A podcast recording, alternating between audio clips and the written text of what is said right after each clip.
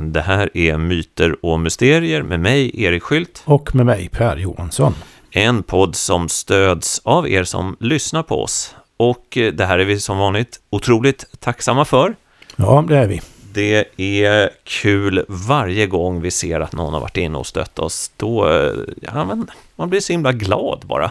Ja, det blir man faktiskt. Och eh, det går att stödja oss antingen via Patreon eller Swish.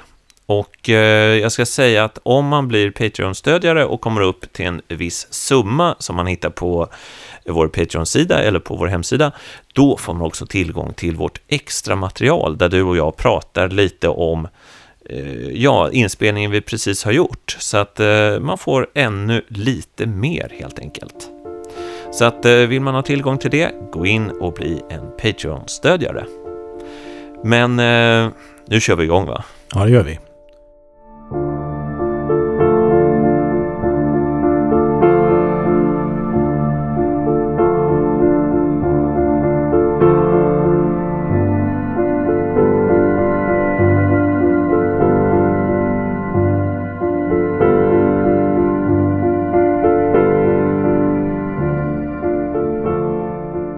Idag hade jag en idé om att vi ska prata om eh, ingen mindre än Teresa av Avila.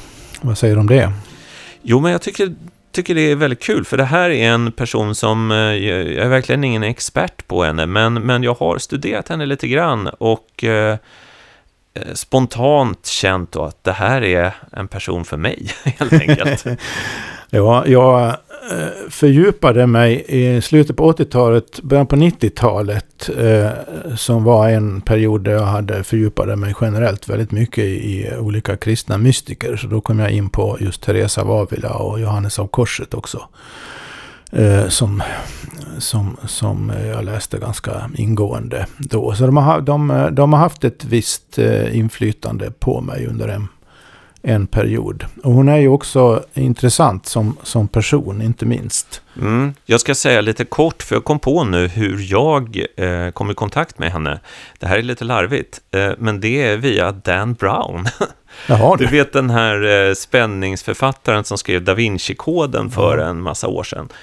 Eh, det finns, jag har kollegor, särskilt inom eh, bland kulturjournalister, som liksom eh, rynka lite på näsan när man nämner Dan Brown. Och det blev jag sur på, så att jag hade ett tag Dan Brown som profilbild på Facebook. För jag liksom, jag tycker om honom. Han, han är lite larvig och skriver ganska enkla böcker, men eh, jäklar vad spännande det kan vara ibland. Och han har ju skrivit den här som heter Änglar och Demoner, ja, eh, lite uppföljare, fast jag tror den kom före Da Vinci-koden, som handlar om olika mysterier i staden Rom. Och där så är då hjälten i en av de små kyrkorna i Rom där det finns en staty som visar eh, Teresa av Avila. Och det är en staty gjord av Bernini. Och den är otroligt vacker och hänförande. Och jag kände första gången jag var i Rom att jag var tvungen att se den här och blev väldigt drabbad. Den är väldigt stark. Och det finns ett, jag gissar att du ska komma in eh, på det längre fram, men, men den här, för den som inte har sett den så är det här en staty som är otroligt erotisk på ett mystiskt sätt.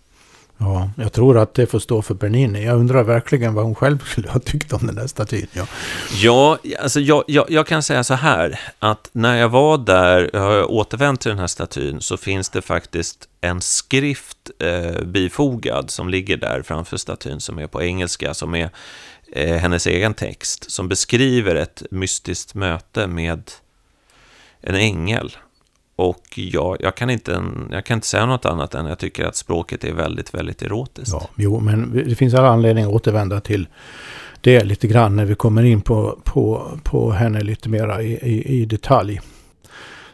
Hon levde alltså på 1500-talet i, i Spanien, född 1515 och dog 1582. Hon var född född adelsdam, så att säga, blivande adelsdam, men har ju eh, gått till historien som, kan man väl säga, en av världens mest kända nunnor. Och eh, nationalhelgon i Spanien och eh, känd för sina skrifter, inte minst sin självbiografi som brukar räknas till Spaniens litterära arv, så att säga, i hög, i hög grad. Inte nog med det, hon har i katolska kyrkan dessutom status som kyrkolärare. Och det är inte många som blir det, i synnerhet inte kvinnor. Så det, det, det är rätt unikt faktiskt. Den här självbiografin, eh, den eh, är väldigt personligt skriven. Hon, hon, eh, överhuvudtaget gäller alla hennes skrifter att hon skriver väldigt rakt. Hon, är, det, hon var inte akademiskt lärd. Eh, vilket inte betyder att hon var direkt obildad. Men eftersom hon inte var akademiskt lärd så uttrycker hon sig väldigt liksom ra, rakt och, och, och, vardagligt. Så det gör ju hennes, inte minst hennes självbiografi, men också de här mera mm, specifikt och enbart mystikinriktade skrifterna ovanligt läsbara. Hennes främsta verk om den mystika vägen är eh, de som eh, på svenska, svenska översättningen heter den ena det inre, Den inre borgen. Och eh, den, en annan heter Vägen till fullkomning. Ska återkomma, tänkte jag, till eh, lite grann av innehållet i Den inre borgen. Eh, vad hon gör där är att hon beskriver, och det gäller även stora delar av självbiografin faktiskt, hon beskriver väldigt noga olika mystika upplevelser hon har haft och hur hon har kommit att förstå deras innebörd. Och som sagt, jag ska återkomma till den inre borgen. Jag tänkte att vi skulle ta en, göra en liten stegvis sammanfattning av, av, av den, den sinnebilden som hon målar upp i den boken. Hon är också eh, känd för eh, sin elev och medreformator av karmeliterorden, Johannes av Korset, som jag nämnde kort. Bara. Eh, honom ska vi inte prata om nu, men han är ju minst lika känd. Och, mm. och, är det någon som har hört uttrycket själens mörka natt så kan man veta att det är hans kommer från Johannes av Korset. Som alltså går i, går i Teresas anda i hög ja, grad. Jo, men eh, honom jag snubblade över det där uttrycket. Jag tror jag, i den översättning jag såg det, så, så sa man själens dunkla natt. Eh, och det, det, det, var under en period då jag kände mig väldigt... Jag kände helt enkelt som att jag var i den där dunkla natten. Och det fanns någonting i den, den mystika traditionen som säger att eh, du börjar en typ av vandring och så är det kul i början. Men sen blir det väldigt, väldigt svårt. Ja. Och Mm. Det kanske Teresa också har någonting att säga om? Jo då, det har hon definitivt.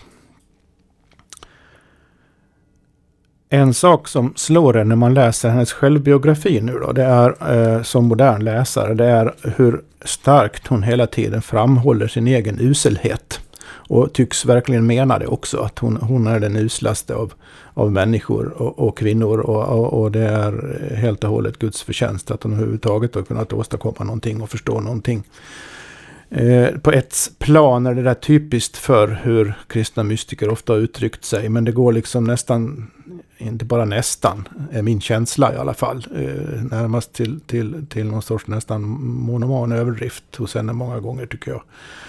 Eh, hon led också, vilket inte har något direkt samband med det, men man kan ju notera, hon led av ohälsa en stor del av livet. Så, så hon, hon tycks inte ha haft, haft det lätt med sig själv, om man säger så.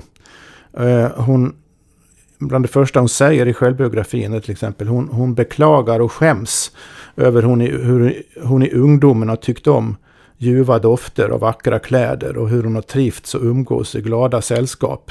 Allt sånt menar hon som leder en ung människa vilse. Det framhåller hon väldigt skarpt hur det lätt är att halka in på den väg som leder till helvetet. Eh, det där upptar henne alltså väldigt mycket hur hon ska befria sig från världsliga frestelser. Och för om man läser det här som idag, idag så väcker ju det här liksom eh, inga positiva känslor direkt hos en. Inte, definitivt inte hos mig i alla fall. Här är det något fel liksom. Men, men, men, men visst var det så att hon, hon ändå hon kom från någon typ av väldigt eh, alltså hög överklass? Ja, det gjorde hon.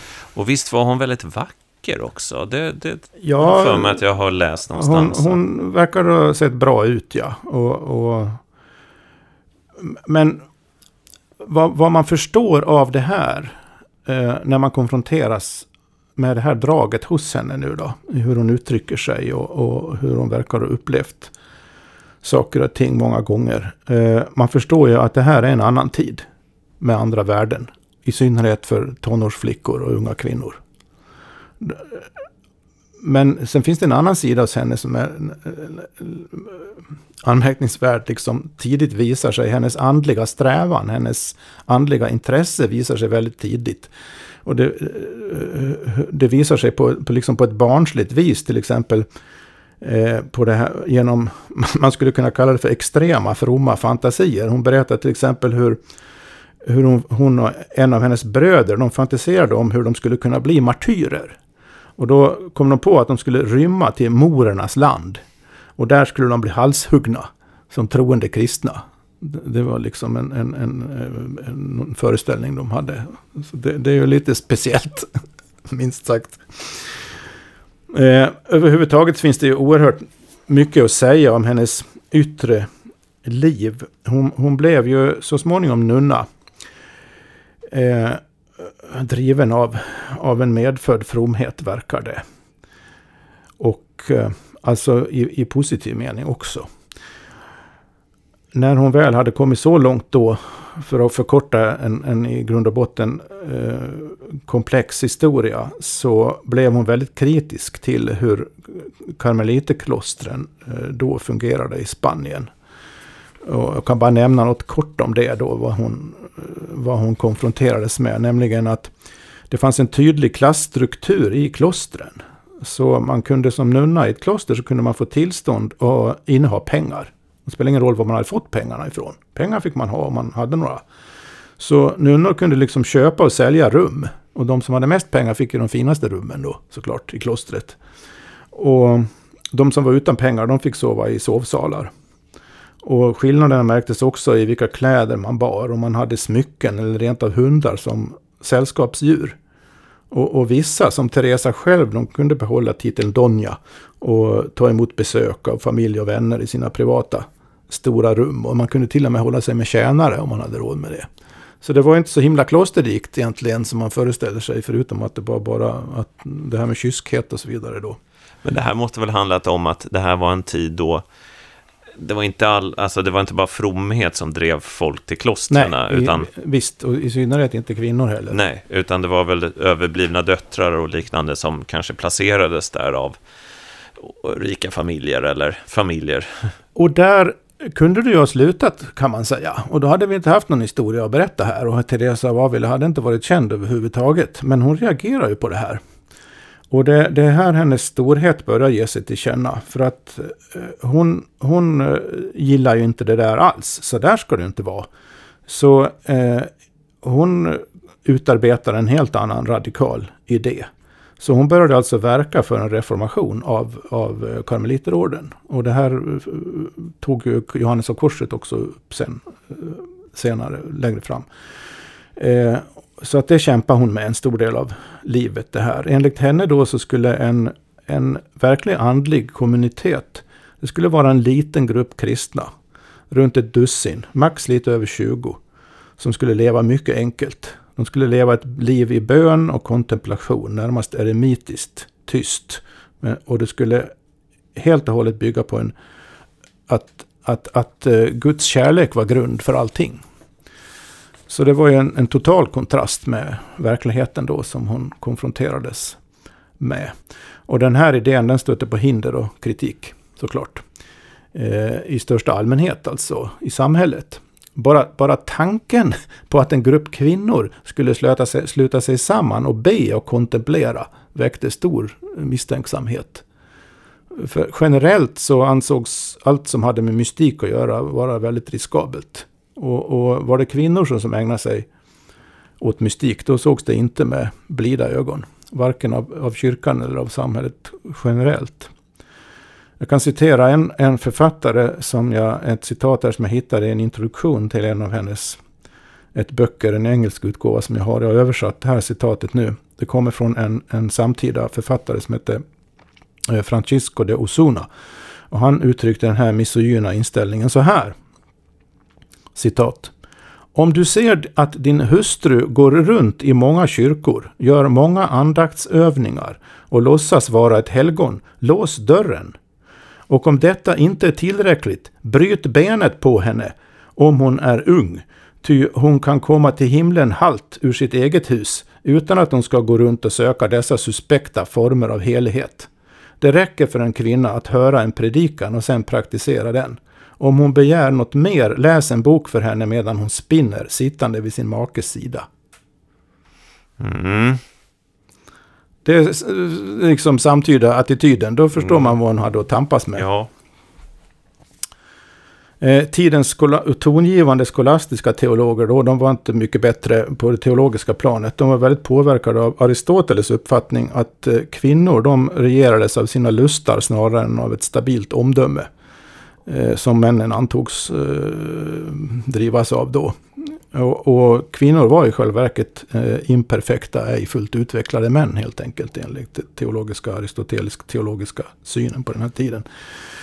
Eh, det här kunde ju drivas mer eller mindre hårt såklart. Men, men det var definitivt en bre, utbredd eh, liksom, föreställning eh, som fanns.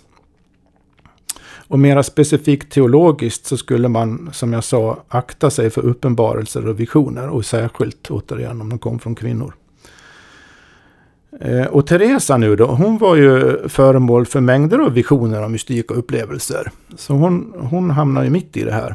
I och med vad hon i princip drabbade henne erfarenhetsmässigt. Man kan ju inte hjälpa vilka upplevelser och, och erfarenheter man har. kan man ju inte hjälpa. Eh, och hon de var till, uppenbarligen av, av väldigt omskakande och djupt slag. Det hon var med om under, om och om igen under livet. Det rapporteras till och med, hon beskriver själv också i, i självbiografin, hur hon ibland leviterade när hon var riktigt djupt försjunken i kontemplation. Det är ju lite speciellt. Mm, Bokstavligen lyfter mm. från marken.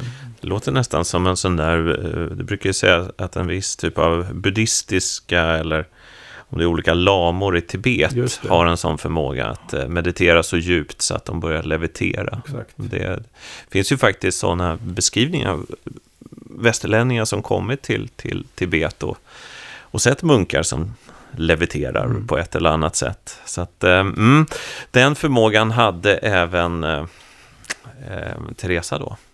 Ja, just det. Enligt egen utsago och enligt vittnesbörd också vad jag förstår.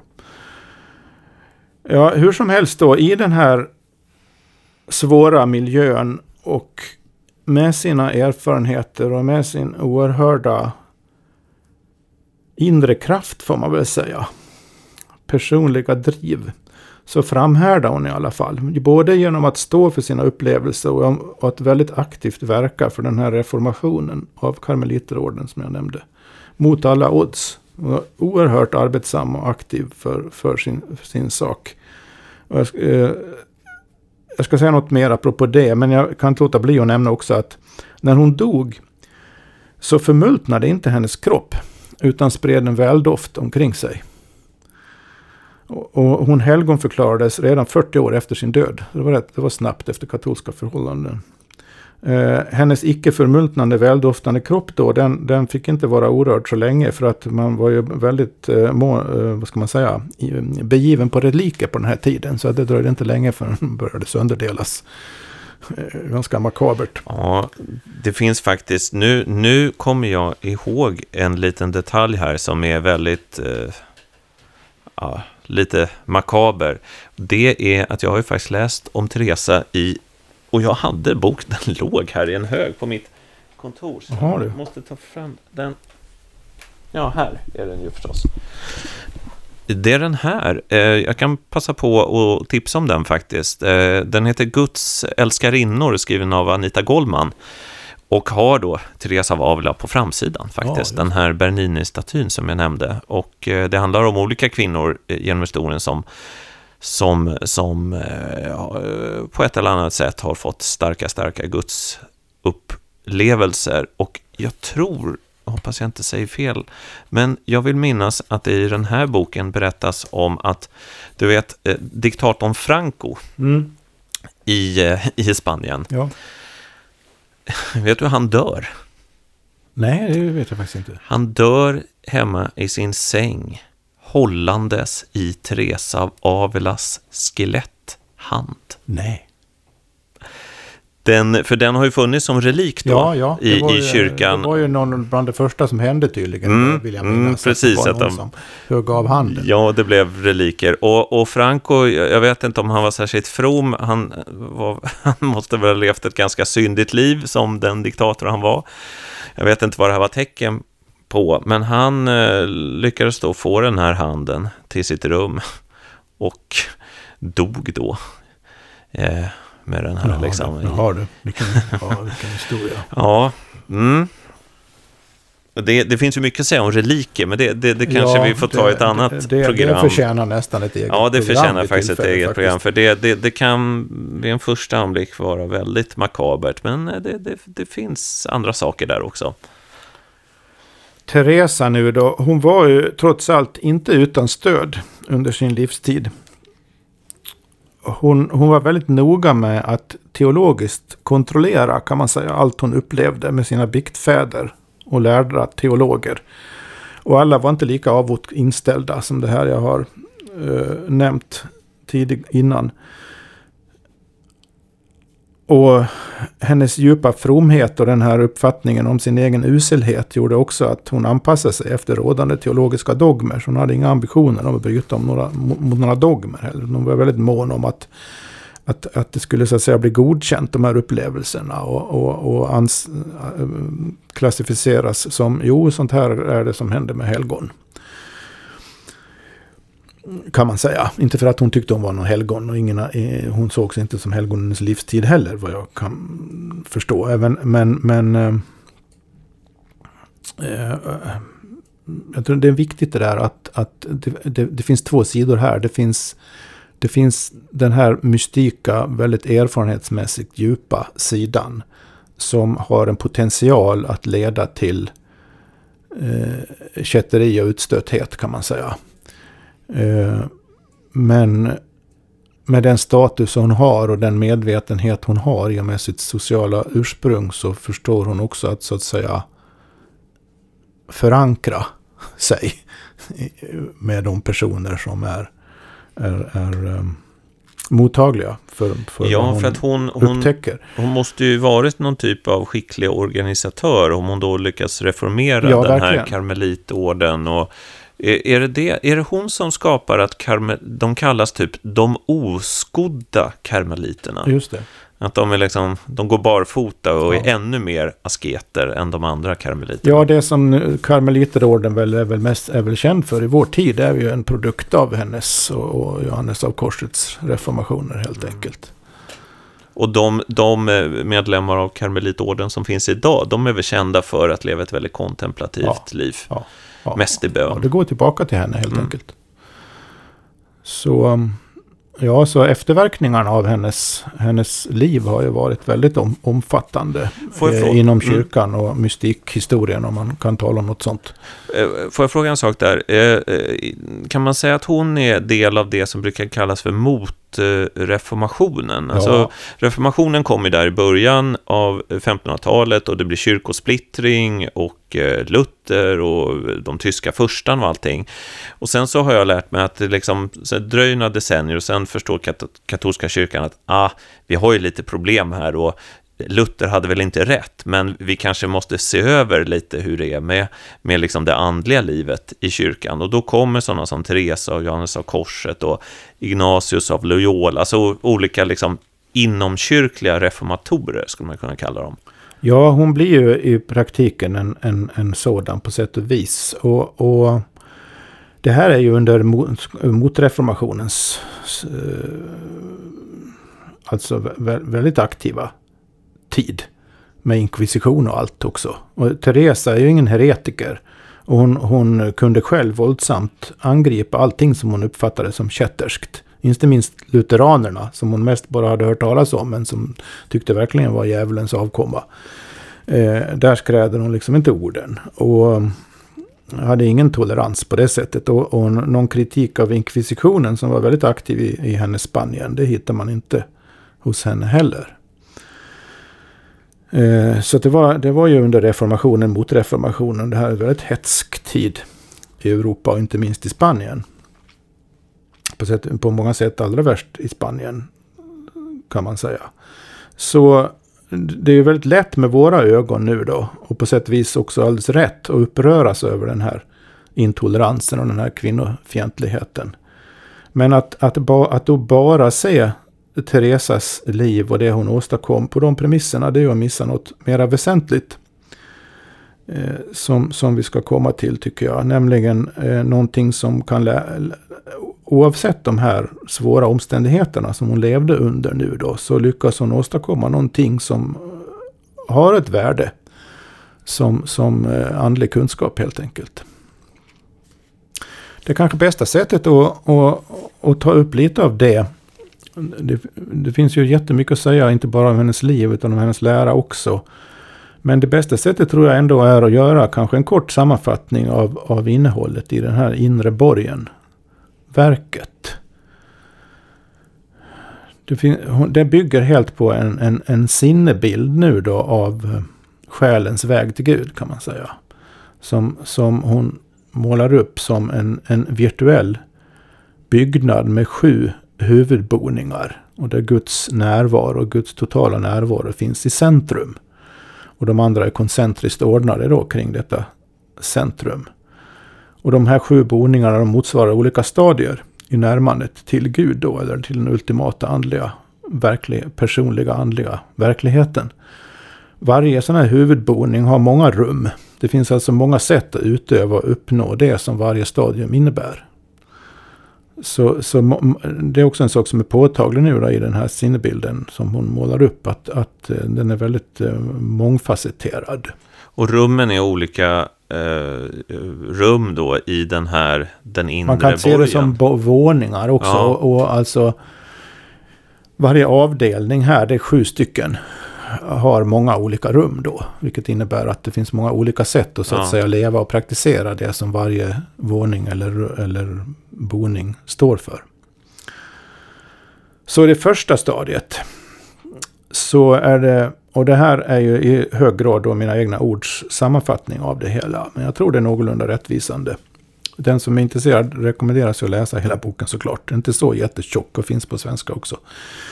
I första stadiets boningar nu då så är det väldigt lite av Guds ljus som sipprar ut så långt. Massor av världsliga ting och aktiviteter distraherar de som bor där. De kan ha vissa goda ansatser, men de behärskas mest av ägodelar, ära eller affärsverksamheter av olika slag. Och de saknar själv, självkännedom och har inte så mycket medvetenhet om mörkrets krafter heller. Så det är inte så mycket mer att säga om det då. Eh, mer än att säga att utanför slottet är det ännu värre så att säga. De här är ändå innanför. Innanför liksom murarna. Mm, de, de har liksom anat någon, ett, någonting ändå. De är inte alltför, det... Mm, vad ska man säga, borttappade här i, i, i, i, Guds värld. Nej. Eller snarare djävulens värld. Och Utanför så, så, så, är själarna mera som paralyserade krymplingar, totalt utan andligt liv nu då. Så första stadiet här, då har man ändå liksom klivit in. Man ber någon bön då och då, och man vet att Gud finns trots allt och så vidare. Stadium två, där är man lite mera mottaglig för Guds ande. Man värdesätter böcker och predikningar och godsinnade vänner. Och man är medveten om mörkrets krafter och börjar utsättas för prövningar också.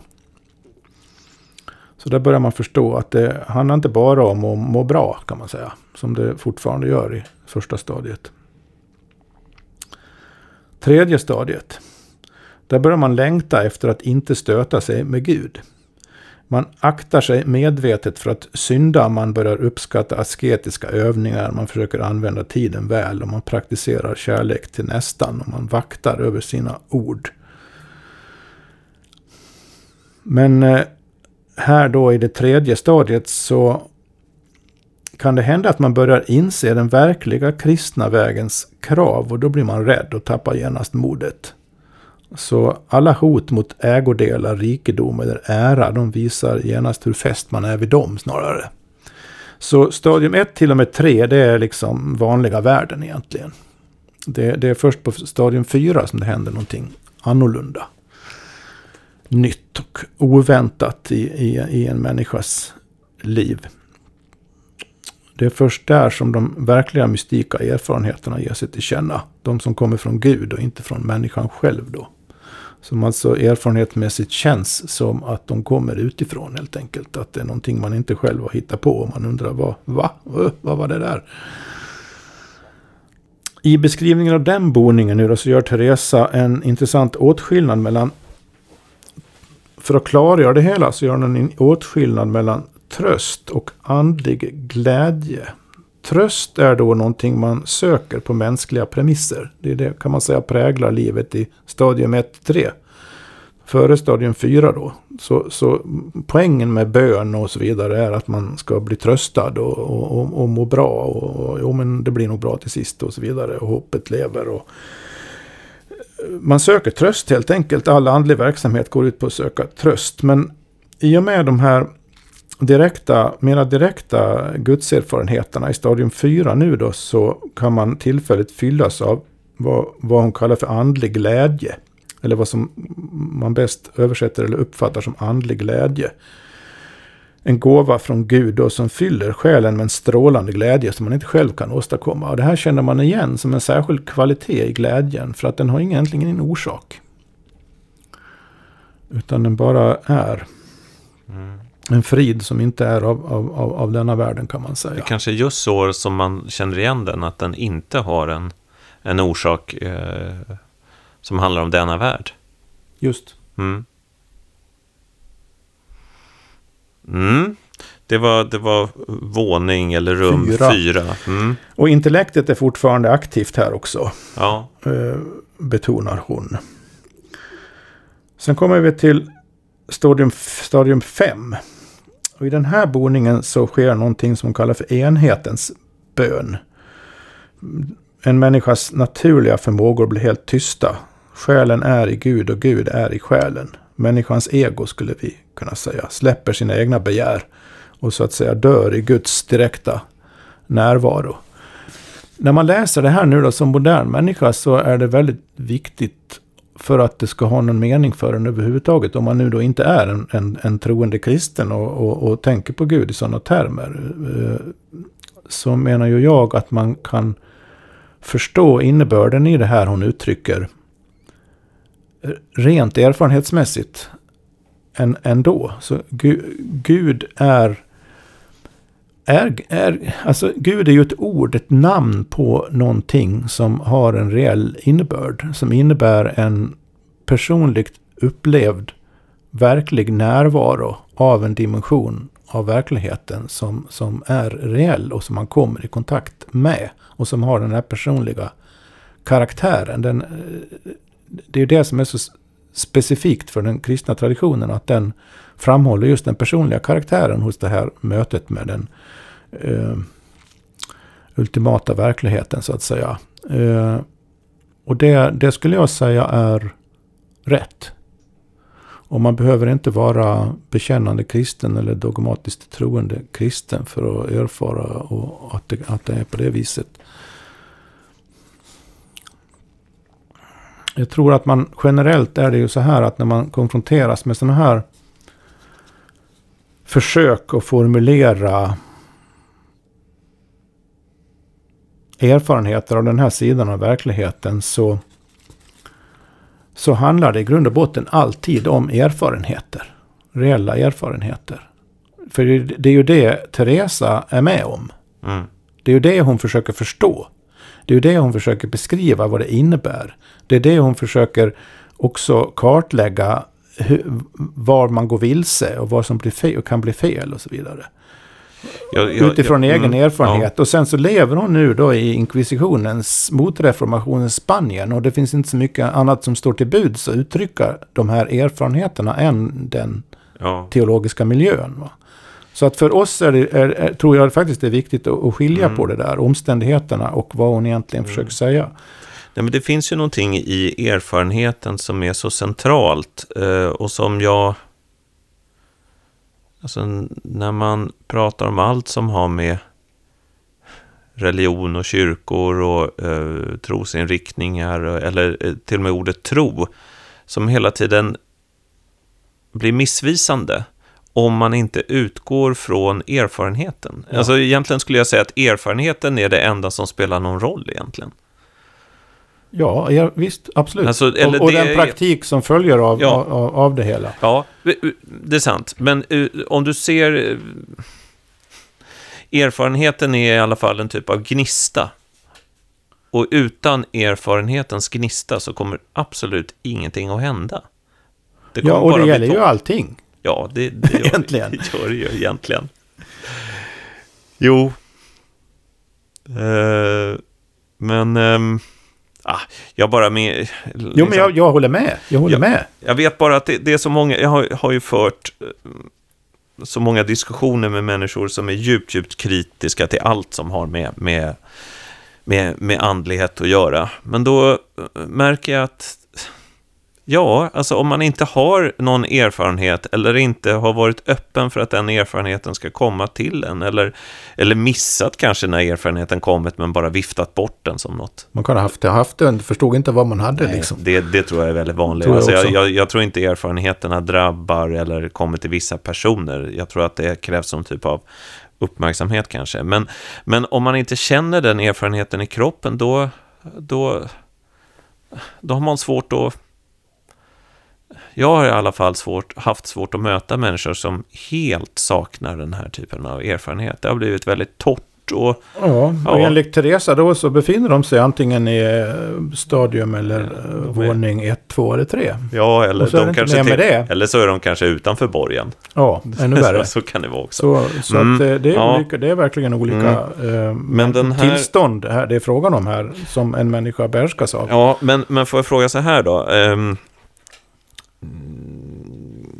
för jag sitter ju förstås och tänker, undrar vilket rum eh, jag är i.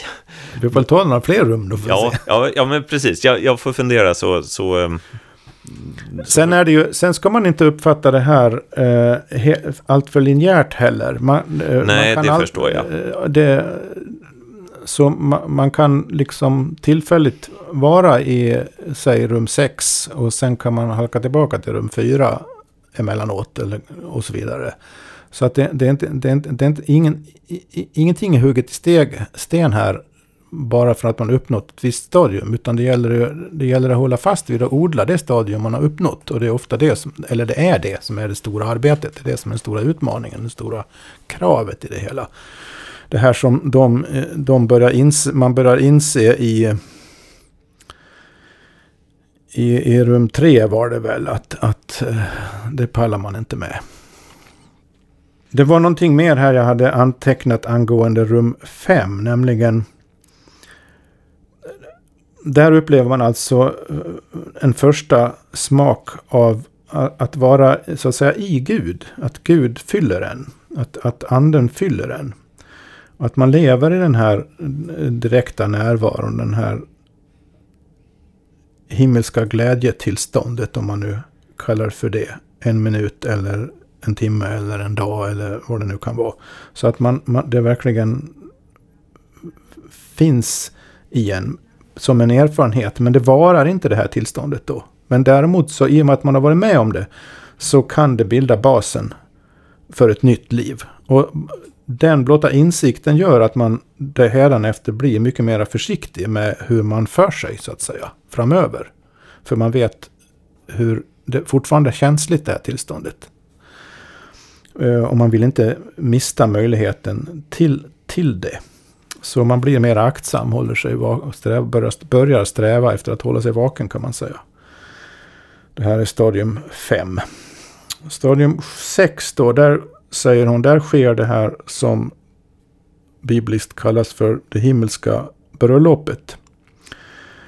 Och här börjar det bli allvar, på riktigt kan man säga. Det här, framhå här framhåller hon hur det krävs en extrem beslutsamhet hos själen. För har man kommit till stadium 6 här så kommer man att utsättas för många prövningar. Nu har man kommit så nära Gud så mörkrets makter börjar bli allvarligt oroade för att de ska mista en så att säga. Att man ska verkligen komma vidare. Så att eh, då, då kom, kommer de riktiga prövningarna. Det kan vara sjukdomar, inre lidande, rädslor av alla slag. Att bli svårt missförstådd, en känsla av svår nedstämdhet.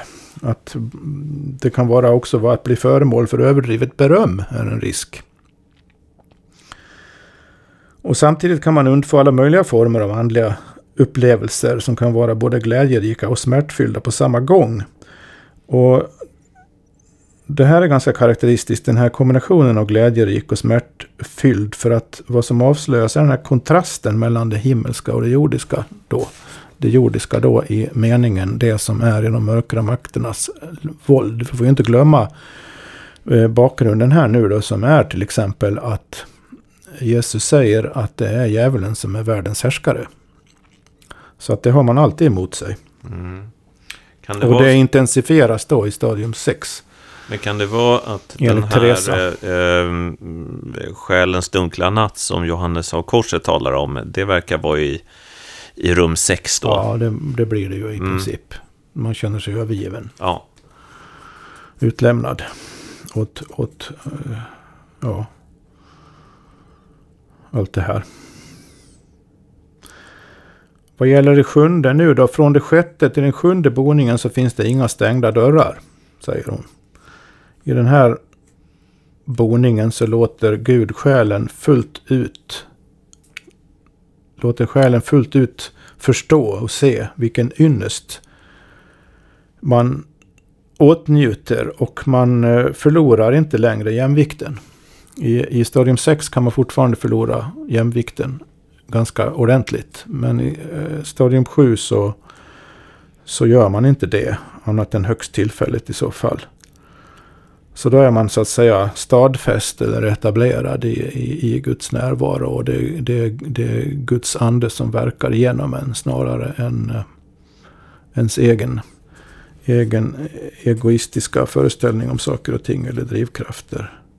Sen säger hon någonting också väldigt viktigt hela tiden. Man, och det, det förkroppsligades i hennes eget liv också hur, hur oerhört aktiv hon var. Fast hon alltså grundade denna synnerligen kontemplativa, eller reformerade grundade, hur man nu vill uttrycka det, denna synnerligen avskilda kontemplativa orden. Så var hon ju inte precis overksam i världen. Nej. För att, att, att etablera det här överhuvudtaget krävde så mycket världslig arbete och påverkan. Så, så, och det här, det här följer då, och hon framhåller det här också, alla ska inte göra det då, va? men om inte den här inre vägen, om vi kallar det för det, som leder till den här uppfylldheten, om inte den yttrar sig i verksamhet på den grunden, då har den inget värde egentligen. Så det är inte frågan om någon verklighetsflykt så att säga. Eh, så det är alltså det som händer när man kommer till det sjunde rummet eller sjunde stadiet i den inre borgen. Det är att man också blir väldigt verksam på något sätt. Ja. Att det leder, det får konsekvenser, det leder till handling. Om man tidigare har drivits av att realisera sina egna planer och drömmar och föreställningar om saker och ting. Så drivs man sedan av att förverkliga Guds ande i världen i princip. Ja. Hon måste väl då mena att hon har, har själv har kommit till det sjunde stadiet, eller hur? Annars hade hon ju inte kunnat beskriva det om hon inte varit där själv. Ja, det, visst, så, den slutsatsen måste man ju ja. dra. Samtidigt framhåller hon, som jag sa, alltid sin egen oförmåga och sin egen litenhet och så vidare. Mm. Men, men det har ju det, det, vid det laget så är det ju mycket en fråga om eh, hur man uttrycker sig när man verkar i anden snarare än i sig själv så att säga. Mm. Det är ju ett sätt att säga att eh, det ja, ja, jag, är, jag är en vanlig människa som alla andra men, och jag har mina brister men, men eh, det är inte dem det är frågan om här. Det är något annat som händer. Det är väl för att ständigt eh, också komma, komma bort från dödssynden högmod. Ja. Som, som, ja. eh, och en typ av andligt högmod som är så också väldigt, vad ska man säga, eh, frekvent förekommande i, i kyrkans historia. Alltså att det leder, ja, det framhåller det leder en som en av de där mm. riktigt svåra prövningarna mm. i, i stadium 6 då. Mm.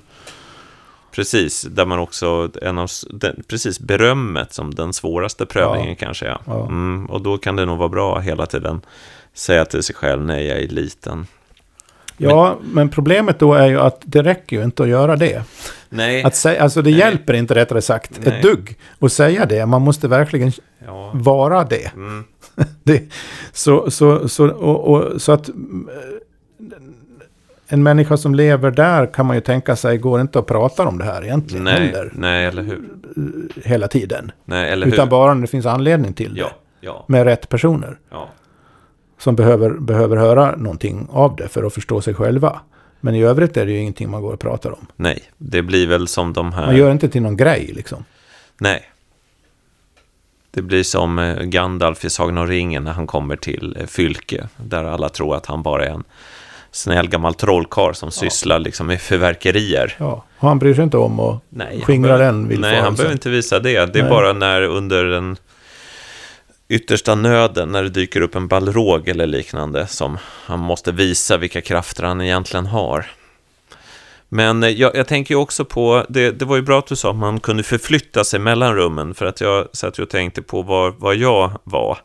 Jag hoppas att jag inte är utanför den inre borgen. Ja, det är du ju definitivt nej, det, inte. Nej, det, det, det, så, det, jag, jag riskerar lite andligt högmod här och säga att jag, jag tycker ändå att jag är i borgen. Och kanske att jag lämnat rum ett, men samtidigt så, så är jag ofta i rum två. Alltså man dras mot någonting, men samtidigt har man svårt att släppa, vad ska man säga, det jordiska. Eh, du, du, skulle bara ana hur, hur mycket av min vakna tid som går åt att att sitta och googla olika bilmodeller som jag funderar på att köpa nu när jag fått barn till exempel. Och tycker jag, nej den där, inte kan jag ha en V60 Volvo, det, hur ska vi få plats med barnvagnen då? Det måste bli en V90. Alltså jag är otroligt förförd av en typ av ganska eh, barnslig materialism. Så att då, då är jag väl fortfarande i rum två. Men, men sen samtidigt så, så har jag ju under korta stunder tycker jag att jag känt den här, vad ska man säga, den gudomliga friden. Som var väl mer rum Fyra då? Fyra då. Eh, tillfälligt. Alltså en glädje det som är fint med den glädjen är ju att den, det är ju en glädje som, som är utan slut i och med att den inte är kopplad till någonting i denna värld. Mm. Uh, för att annars blir det ju njutning. Där, ja. mm. För att jag tänker njutningen är, är, är, är, ju bedräglig, för den har ju alltid ett slut. Uh, alltså en typ av världslig njutning. Men uh, drömmen är ju att hamna i en, ändå, en glädje utan slut. Som har, har med evigheten att göra samtidigt kan jag, jag kan inte låta bli ändå att säga att eh, om, om jag säger något kort om hur jag personligen egentligen uppfattar det här med hela inre borgen och alltihopa. Det är att och hennes attityder. Alltså jag, jag kan ju, jag, jag finner ett, en giltighet i de här, om vi kallar det för stadier. Det finns en giltighet i, i det. Det, det är en sorts andlig eh, kategorisering av tillstånd man, man kan befinna sig i som människa. Och att det är också frågan om en sorts progression, en utveckling. Och den här utvecklingen handlar om att man håller fast vid det som är värt att hålla fast vid. Och inte ger upp det. Och är beredd att ta motståndet som blir större och större ju närmare centrum man kommer. Ju närmare Gud eller andens levande verklighet man kommer så kommer motståndet att bli större och större. Oundvikligen, det är som en naturlag. Allt det där finner jag högsta grad giltigt och, och, och, sant. Sen är det ju i hennes fall då så som hos de flesta kristna mystiker inbäddat i en, en, eh, en sorts världsförnekelse i alla fall. Så att även, även om det sägs att, att, det, ska bädda, att det ska leda till eh, verksamhet i världen för Guds rikes utbredande och så vidare. Så finns det ju någon sorts anti... Men det finns en, en liksom dimension av anti i det, i det hela. Som jag är säker på att hon, in, att hon till exempel inte åt, återgick, återupptäckte möjligheten att uppleva vackra kläder och väldofter och glatt umgänge på de här nya premisserna. Mm. Och där är det något som fattas helt enkelt. Jag förstår vad, vad du tänker. Och, och jag, jag har själv brottats mycket med det här. Eh, och för att det är ju så många eh, kristna mystiker som går den här vägen. Från ökenfäderna på 200-talet och framåt. Alltså den här... Alltså...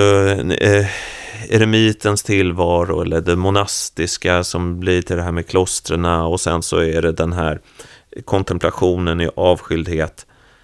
Eh, och jag förstår, och den andliga traditionen finns ju världen över i olika typer av eh, övningar och, och praktiker. Men titta på Jesus själv. Han gillar ju fest. Ja. Alltså det är, ja, det är uppenbart hos Jesus att han inte har vänt, han, han, sitt, han ber sig ut i öknen ibland för att be och, och kontemplera, men sen så kommer han tillbaks till världen. Och då så umgås han med vem som helst och det verkar vara fest och han blir anklagad för att vara en, en, en syndare och drickare. Och han bryter mot en massa regler om hur man ska vara. Och eh, det finns ju den här med kvinnan med balsamflaskan som häller över hans hår och lärjungarna säger nej, nej, nej, det där är ju dyrt, vi hade ju kunnat göra någonting, ge det till, till de fattiga istället. Nej, säger han, det är väl det är väl rätt att hon gör så här. Ja, det, alltså med, det finns någonting njut, med, andra ord, njutningen ja. och liksom att uppskatta världen verkligen. Och det där, ja, det, ja, jag förstår inte riktigt det heller, måste jag säga. Nej, för där, där, har, vi, där har vi, skulle jag säga, en, en, en institutionaliserad brist och fel i hela kristendomen. Så som den har, har, har existerat. Faktiskt. Mm, men, men, men Teresa verkar ju verkligen, alltså hon, hon kommer ju ändå fram till det här. Nej, alltså och det finns det också om du gör så här, man måste skilja här för att, för att det jag försöker väldigt ofullkomligt uttrycka här nu då. Det, för att man inte ska missförstå det alldeles galet. Så handlar det, handlar det inte om någon bedömning eller värdesättning av personer eller själar eller vad man nu vill använda för ord alls. Utan det handlar om, om jag kritiserar någonting så är det läror om det. Som, som, som jag menar faktiskt leder vilse.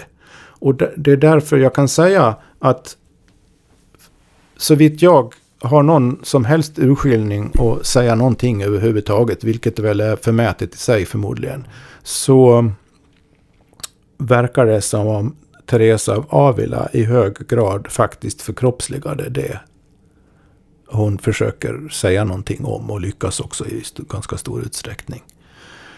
Därmed inte sagt att alla teologiska eller metafysiska eller filosofiska slutsatser av som, som, som så att säga formuleras explicit i det hon skriver och som andra mystiker eller andra kyrkolärare säger. Därmed inte sagt att de är giltiga bara för att hon var sann. Gäller att inte förväxla det där. Alltså man kan, ha, man kan leva ett sant liv men, men uttrycka det, det kan så att säga bevaras eller verbalt i formuleringar som om man tar dem på allvar mm. leder faktiskt fel. Och ett sak som, en sak som definitivt menar jag leder fel det är när man på något sätt förringar det kroppsliga livets all möjligheter att eh, att fullt ut manifestera den här ja. handliga realiteten. Ja. För att det gör man, det, det har man gjort. Ja, och pro problemet kanske blir då att en, en typ av Teresa Avila, där, där hennes specifika väg blir någon typ av allmänt ideal. Ja. Alltså det, det, det förstår jag också att, att det, det, det kan gå fel. Och det, jag tror att det handlar om att, vad ska man säga så här, det är inte de fromma som är fromma, om man säger så. Alltså de som är fromma eh, har inte nått ända fram. Alltså det, det tror jag är en andlig princip som gäller alla tider och på alla platser. Det är lite som det här, vi har pratat om det tidigare med en bok som gjort otroligt starkt intryck på mig, som jag ser som en av få böcker som eh, nästan förmedlar den, vad ska man säga, den fullständiga sanningen. Hermann Hesses Siddhartha. Ja. Där du har tre led. Det första är, han föds ju då som en typ av, redan i, det utspelar sig i Indien, och redan som barn ser alla att han är otroligt andlig. Och han då, han, han bär ju samma, en twist, att han bär samma namn som Buddha. Eh, eh, men han möter då Buddha och så känner han att nej, jag, jag vet ju ingenting om synden. Så att jag var, han var liksom den perfekte fromme personen, men han visste ingenting om världen. Och då blir han en syndare och gifter sig med en kvinna och får ett barn. Men det där går inte så bra, han vaknar upp i rännstenen. Då är han sårad. Han är sårad av världen. Och det är då, när han liksom både har utforskat synden och fromheten och blivit sårad, det är då han liksom öppnar sig för världen. Och då tänkte jag, jag, jag, förstår, jag förstår precis dina invändningar eh, eh, kring Teresa, men någonting som jag kommer ihåg, det är nu, nu den här texten som jag läste bredvid statyn i Rom av Bernini. Eh, för att, eh, jag skulle säga så här, statyn är imponerande, den är, den är gåtfull, den har det här extatiska ansiktsuttrycket. Eh, det finns jättemånga som kommit, särskilt på 1900-talet, eh, olika Eh, Eh, tänkare och filosofer och psykoanalytiker och psykologer har sagt haha, titta här, här har vi beviset på att eh, all typ av religion är bara liksom förträngd sexualitet och det här är ju egentligen bara ren erotik. Men då finns den här texten som ligger då, som är hennes egna ord, om mötet som statyn då ska gestalta, som är möten med Guds ängel, som har ett, ett gyllene spjut i sin hand. Och jag skulle säga, om man läser den texten så är den starkare. Alltså det, det, det, är en starkare upplevelse, den texten, än själva statyn. Så, så en, en sån kraft finns i den litteraturen. Och det är att hon beskriver på ett otroligt kroppsligt sätt hur det är att bli genomborrad av Guds spjut som träffar hela hennes eh, liksom, innanmäte. Och så skriver hon om jag minns rätt. Och inälvorna följde med ut. Alltså det, det är liksom som att det är att hon är, blir genomborrad av Gud, hennes kropp. Så trots att det finns det här asketiska och, och vad ska man säga, det som kan verka världsfrånvänt, så, så är det samtidigt i hennes upplevelse så är det otroligt kroppsligt. Ja, det, det du just sa, det, för mig är ju då bara, är ju det är ju egentligen ett, inte bara, bara är ju fel, men alltså det, det uttrycker ju att, att det andliga, den, en, en djup andlig erfarenhet, alltså en, en sorts andens injektion i en, i henne i det här fallet då, så som hon beskriver det, är ju någonting som känns och manifesterar sig i hela kroppens själva förnimmelse. Det är ju det som gör det reellt. Det är ju det, det, är ju det som visar att, att an, det andliga inte är något annat. Eller skilt eller, eller, eller bara metafysiskt. Eller att, att om det är på riktigt så känns det i hennes fall på det här sättet då. Andra kommer att uppleva det på andra kommer kanske att beskriva det i andra termer eller uppleva det under andra omständigheter och inte nödvändigtvis ensamma heller. Men, men så att jag tror det viktigaste eh, innebörden i, i det som du nämnde och motsvarigheter som finns hos andra andra mystiker värda namnet i det här avseendet är just det att det är inte något fjärmande från det kroppsliga livet utan på sätt och vis fullkomnandet av, av en, en potential i det kroppsliga. Och det är ju, det är ju därför den här anti-mystika, anti erfarenhetsmässiga, antikvinnliga och så vidare attityden som präglade samhället hon levde i är så hemsk. Och som hon skapar då heder för att hon ändå lyckades manifestera så pass mycket i. Det är ju svårt att tänka sig en mera fientlig miljö egentligen. Det är därför jag tycker det är fascinerande att spekulera, om man så vill, i hur det skulle varit om, om hon ja. hade haft alla dessa ja. gåvor och egenskaper och förmågor. Ja. Och inte varit utsatt för just den sorten. Hade, jag menar, det är inte så stort problem för oss idag, men vi har ju andra svårigheter. Nej, då, men, va? men, men ja, alltså jag vill inte på något sätt förringa den spanska inkvisitionen och liknande. Men alltså, om Teresa av Avila skulle komma idag. Alltså jag tror hon var mer framgångsrik på 1500-talet än vad hon skulle vara idag. Men det säger ju, det, det säger ju någonting om, om, om vår tid. Då, ja, det gör det. det, gör det. det, säger, det jag säger, inte, jag, jag säger inte att det var bra då, men nej, jag säger att det, tänk nej, om det är värre nu.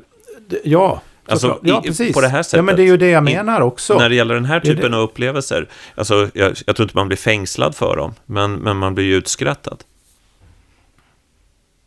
I ett, i, ett land som Sverige. Du skriver en text om att Gud har genomborrat dig med ett spjut. Jaha, men skulle det, folk det, säga. Det, det här Jaha, är vadå? jätteintressant. Vadå? Ja, vad, ja.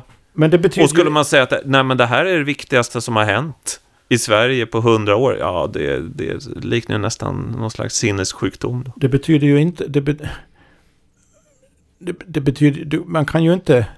Va, nu gäller det verkligen att hålla tungan rätt i mun, vad sjutton man, man säger och menar här egentligen. Ja, för, ja. för att man kan ju inte... Man kan ju inte säga, jo men det var väl bra att det var så repressivt och kvinnofientligt på den tiden. För annars hade ju inte Teresa av Avila kunnat göra den här fantastiska insatsen. Så kan man ju inte resonera. Nej, självklart inte. Utan vad är det, vad är, vad är det som... Vad är det som, som eh, jag bara menar nej, att... Nej, men mm. vänta. Det, det, är något viktigt här som jag försöker få tag i. Vad, vad är det som... För att det ligger samtidigt som man inte kan säga så, så ligger någonting i det. Alltså, alltså någonting annat mm. ligger i det. Nämligen, och det är det jag tror jag kan uttrycka så här, nämligen att vad som var fallet då är inte fallet nu. Då var det på riktigt. Ja. Alltså, mm. mörkrets krafter togs på allvar. Många tog det på allvar på helt fel sätt. Och det yttrar sig i de här repressiva sakerna. Men det var ingen, det var, när hon gör dessa erfarenheter, och, och hon påpekar ju själv också, det, hör, det har inte jag sammanfattat alls här egentligen, va? men hon, hon, hon påpekar ju till exempel så som andra eh, stora mystiker också gör, hon påpekar ju hur den största fienden är ju alltid den inre fienden. Ja. Eh, och inte den yttre. Och, och det är det som, samtidigt är det ju då värre idag på det sättet att man erkänner, vad som, vad som är så hemskt idag är att man egentligen inte erkänner att det här är på riktigt. Nej. Eh, det, det var nog ungefär och det. är någonting som, i den stilen du, mm. jag tänker att du menar när du säger att det är värre idag. Absolut, för att jag menar, jag förstår att, att, att jag förstår det misogyna samhället på 1500-talet och jag förstår det enorma problem och det motstånd hon mötte. Men hennes liv blev ändå stort och hennes inverkan ja. blev på vanliga människor, på teologer, på präster, innanför kyrkan, utanför kyrkan. Jag menar, Franco låg ändå där i sin dödsbädd med hennes skeletthand i, jag, i sängen. Ja, ja, men, Någonting i det samhället gjorde att det blev en mylla där det hon ville säga fick... Det, det slog rot. Men, men, i men, dagens samhälle så skulle inte det ha skett, tror jag. Men jag, och jag tror att du har helt rätt där, för att trots 1500-talets enorma brister och ojämlikhet så var det ändå på allvar. Och det är inte på allvar idag. Det, det, det, vem, vem skulle bry sig i ett land som Sverige? Vem? Det, det, det, har egentligen bara en konsekvens för vår del då. Det är att vi, någon sorts kollektiv, vi någon sorts kollektiv icke förstående mening här.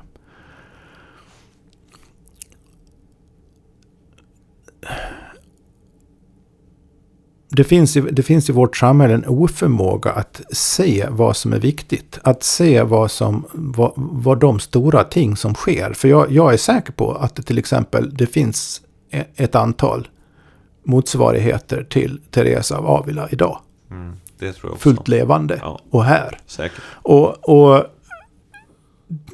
de, de så att säga borde göra samma intryck ja, idag ja. Som, som, som hon gjorde på sin tid. Ja. Och det, det var för jävligt rent ut sagt att hon tvingades göra det under de omständigheterna. För jag håller fast vid att de var förfärliga och hemska och, och kan inte försvaras.